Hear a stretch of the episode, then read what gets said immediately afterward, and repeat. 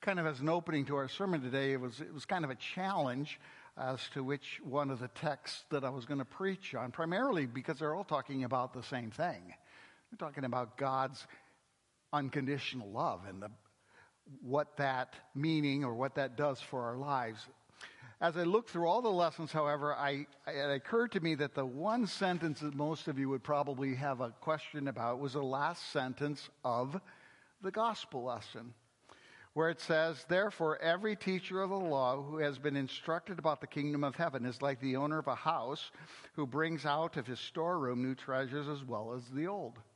So I decided I'm going to preach on the Old Testament lesson. Why? Uh, because uh, some people don't realize that the message of the Bible is consistent. It's the same thing in the Old Testament and as well as the New Testament. And today I hope to be able to share that with you. So we're going to be looking at Deuteronomy chapter 7, 6 through 9. For you are a people holy to the Lord your God. The Lord your God has chosen you out of all the peoples on the face of the earth to be his people, his treasured possession. The Lord did not set his affection on you and choose you because you were more numerous than other peoples, for you were the fewest of all peoples.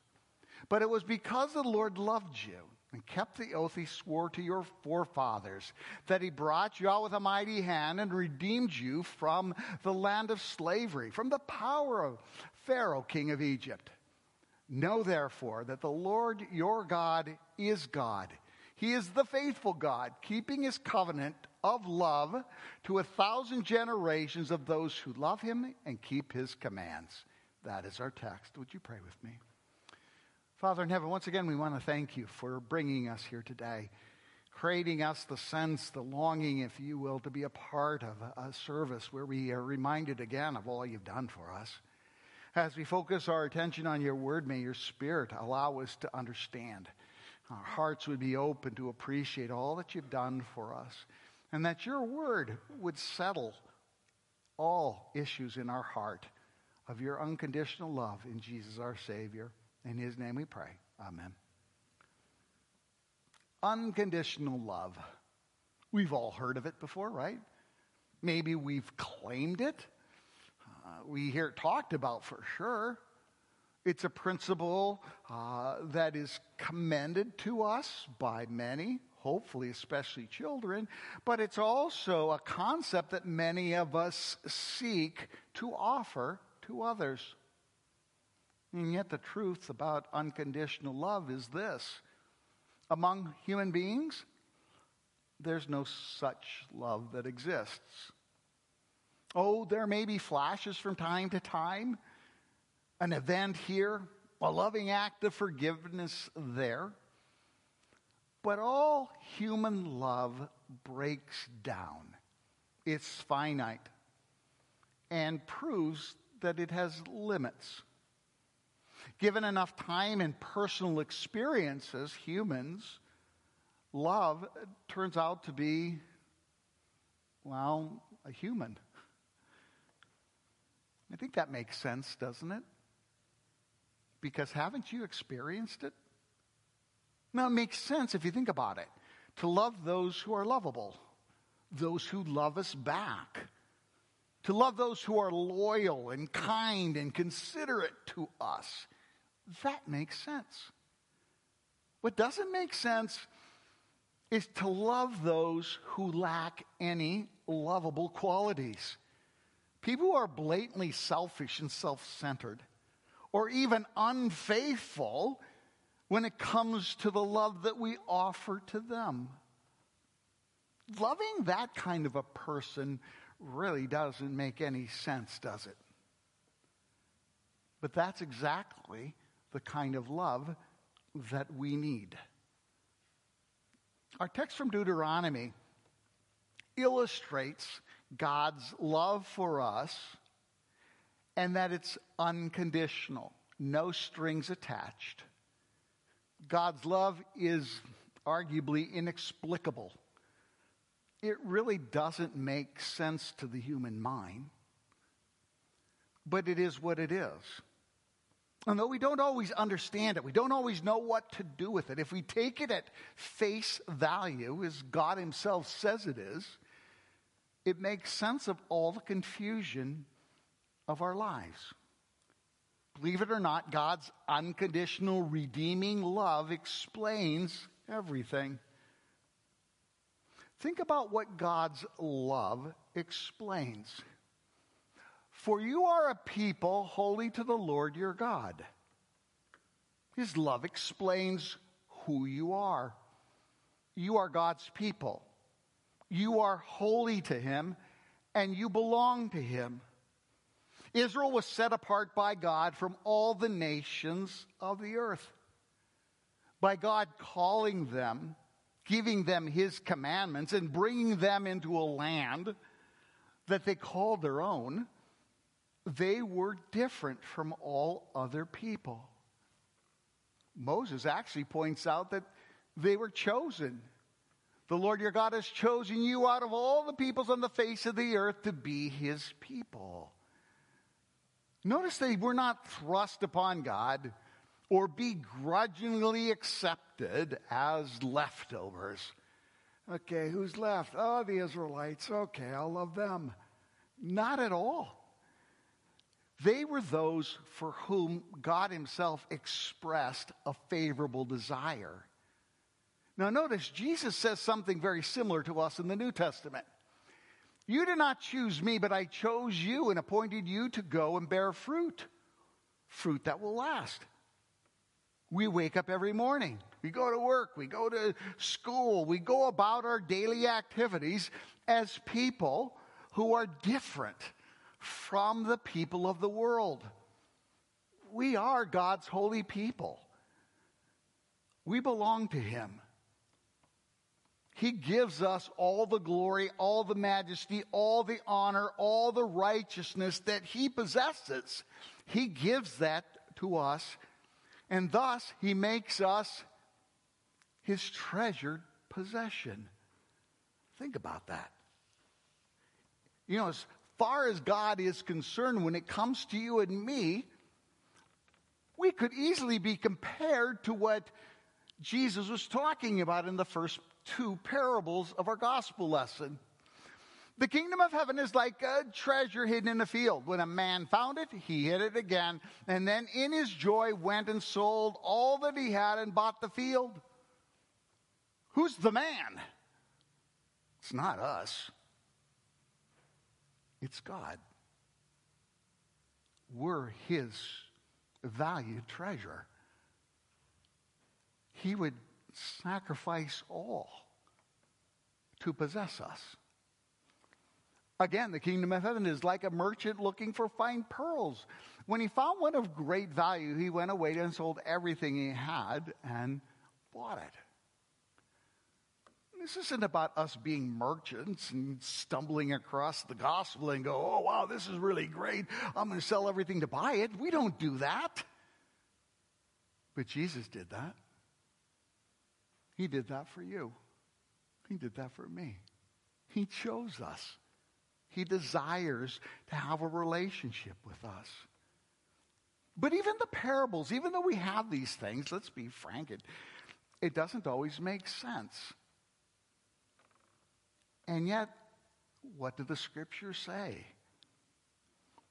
The Lord did not set his affection on you and choose you because you were more numerous than other people for you were the fewest of all people. Now, put this into context. We're talking about a nation here. When you think about special nations, when you think about a nation that stands out, you know what nation you think about, don't you? The United States of America the biggest economy, the most powerful nation there is, militarily speaking, when it came in our heyday to developing things for the world, who was out leading the charge? The U.S. of America, right? The world wars were accomplished because the U.S. of America was a part of it, right? If there was a nation that would claim, here am I, choose me, choose me, it would be us, U.S. So, to be the fewest, the smallest? Would God choose them? Would God choose Russia? China,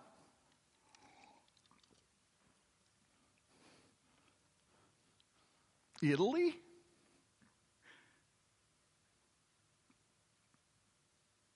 Ah, he picked the U.S. That's what we think. There's something special about us. That's why we would be chosen. And yet the Israelites weren't anything special. They were few. These words come after the 40 years of wandering in the wilderness, where the Israelites demonstrated repeatedly, again and again, that God wasn't taking care of them the way they thought they should, he should. There wasn't water, there wasn't enough to eat, there was this, it was that. How come, how come that? 40 years of that. And yet, God chose that people. Why? When you think about Israel, you can go all the way back to the very beginning of it all, and there you had just one guy and his wife. It was Abram and Sarah that got that first promise I will make you into a great nation, and all nations will be blessed through you. There's only one guy, and the guy that God gave the promise to wasn't uh, an individual that didn't sin. My goodness, Abraham was a demonstration of how not to trust God. He was always coming up with his own plans to save himself by telling others he really wasn't married to Sarah, or that Sarah really wasn't his wife, he was his sister.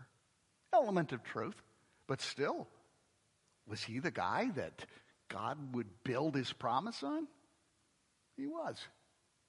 Why didn't he choose the Egyptians, the Greeks, or the Romans? Those would have been some nations to hang your hat on.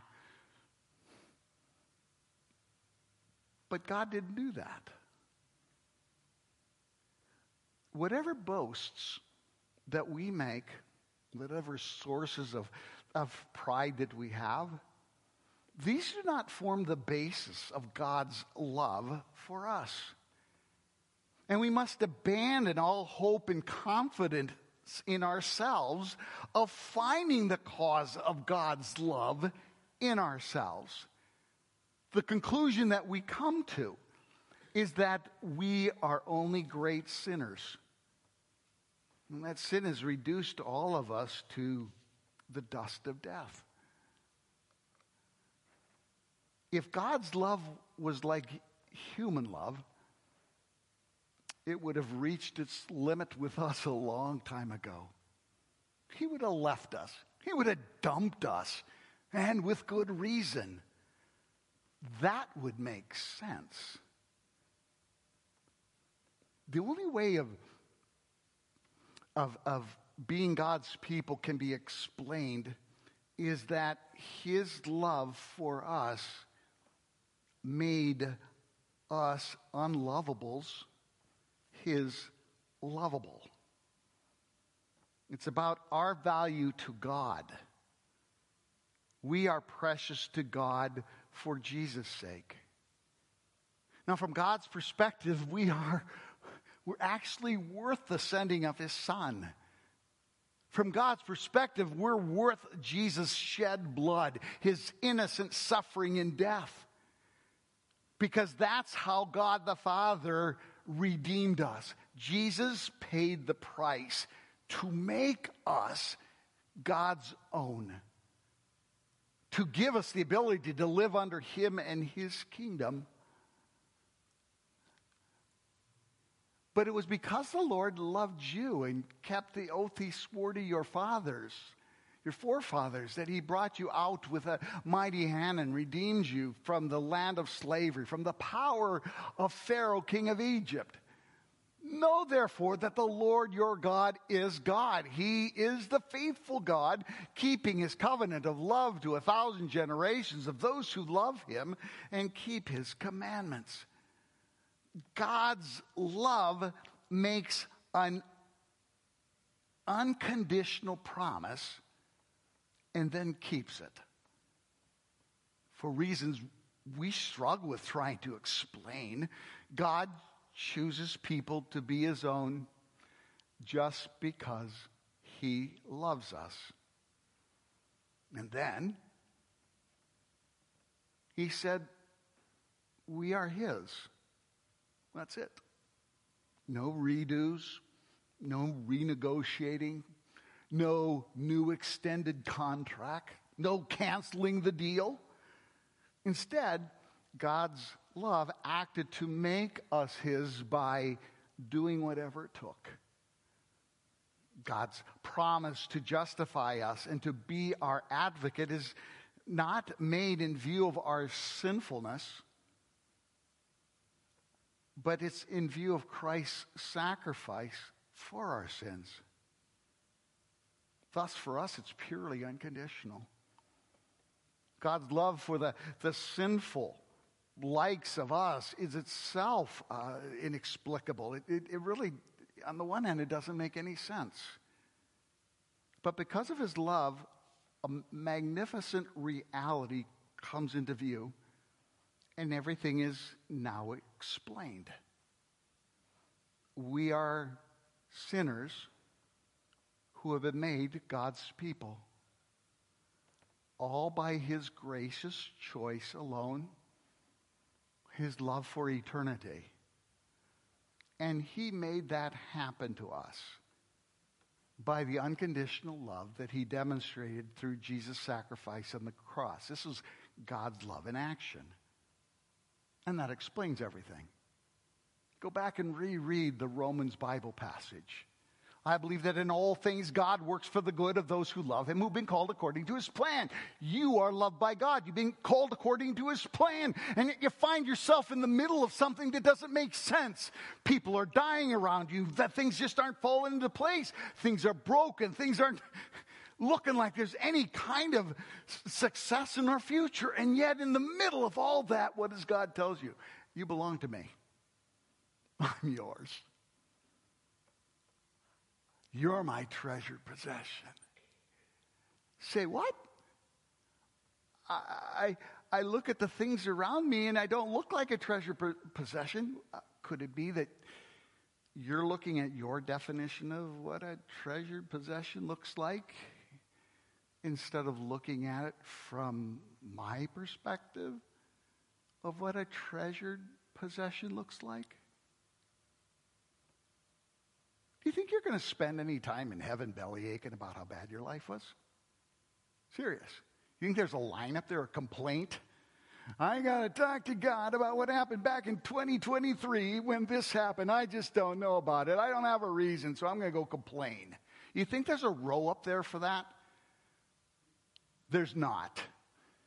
We're going to step into glory, and all of a sudden, our eyes are going to be open, and we're going to see all of our lives from God's perspective.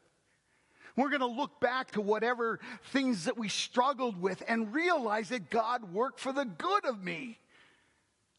Just not the way I wanted it, but I was always within His protective care. I was always under His guidance. He always provided for me. That's the reality of unconditional love. That's why it explains things when things happen.